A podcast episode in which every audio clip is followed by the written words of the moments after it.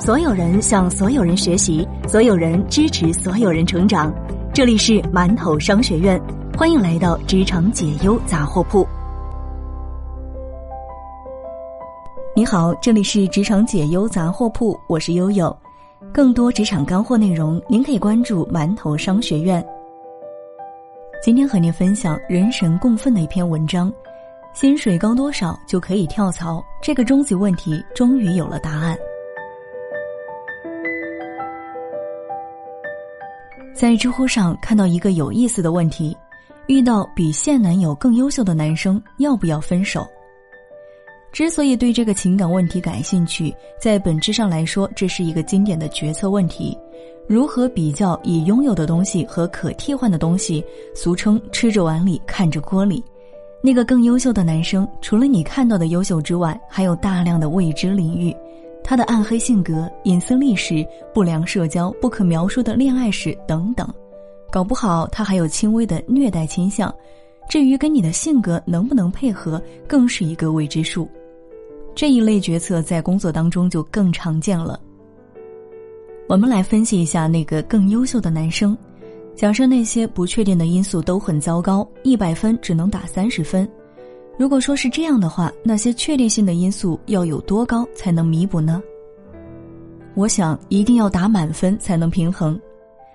可能很多人会问：人家是和你不熟，但又不是嫌疑犯，凭什么把人家不确定的因素打得那么低？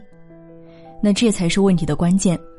不确定项的分打低了，你有可能错过好的机会；但是打高了，你有可能犯下大错。到底该打多少分？并不取决于不确定性本身，而是取决于这件事情的重要程度和你的风险偏好。就拿跳槽来说吧，给不确定因素打的分就可以高一些，通常都是及格分，因为就算跳错了也可以及时纠正，它的后果肯定不会比一段失败的恋爱经历更糟糕。在两性的关系当中，婚姻比维持婚姻需要更多的幸福感和安全感，而分手比维持关系需要更糟糕的现状。所以说，无论是换男友还是跳槽，只要是用未知的换在用的，都需要很高的安全边际，也就是要优秀出一大截才行。如果想要做好吃着碗里的看着锅里的决策，我总结了四个步骤。一是决策者的风险偏好，二是评估原选项的致命缺陷，三是降低新选项的不确定性，四是评估新选项的优势。首先，我们来看第一步，评估决策者的风险偏好。你的损失厌恶程度就代表了你的风险偏好，风险偏好越低，对改变越谨慎，对新选项的要求也会越高。所以说，不论多么科学的方法，不确定性条件下的决策都是主观的。首要问题是要搞清楚自己能够接受多大的风险。第二步是要评估原选项的致命缺陷，这在跳槽的例子当中就非常明显了。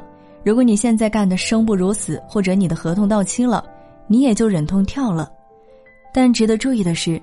毕竟现在有一个好的选择，千万不要等到你不得不换的时候，只能随便来找一个先凑合着用。所以你不光要分析现状，还要分析趋势。第三步，降低新选择的不确定性。如果说你能把新选项的某一个不确定因素给确定了，那对新方案的安全边界的要求也就会随之降低。第四步，评估新选项的优势。生活中更常见的决策允许你有中间道路，在现任男友的优点基础上，叠加更优秀男生的最确定性优势，升级出一个新的男友。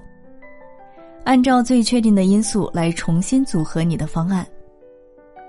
在几乎所有的决策中，最大的困扰因素都是来自于决策者的内心：欲望、恐惧、贪婪、嫉妒。那如何让这个最大的确定因素确定下来呢？最好的方法就是要有信仰。为什么结婚誓词一定要说，无论健康或疾病、贫穷或富有，你都始终愿意和他相亲相爱、相依相伴、不离不弃？为什么你要为了一份事业而非一份工作而努力？为什么企业家总是相信创新不只是利润，而是企业先天的使命？有一句话叫做“唯其荒谬，所以信仰”。不光是感情上的问题，几乎所有的复杂决策，权衡到了最后，其实都成为对你价值观的拷问。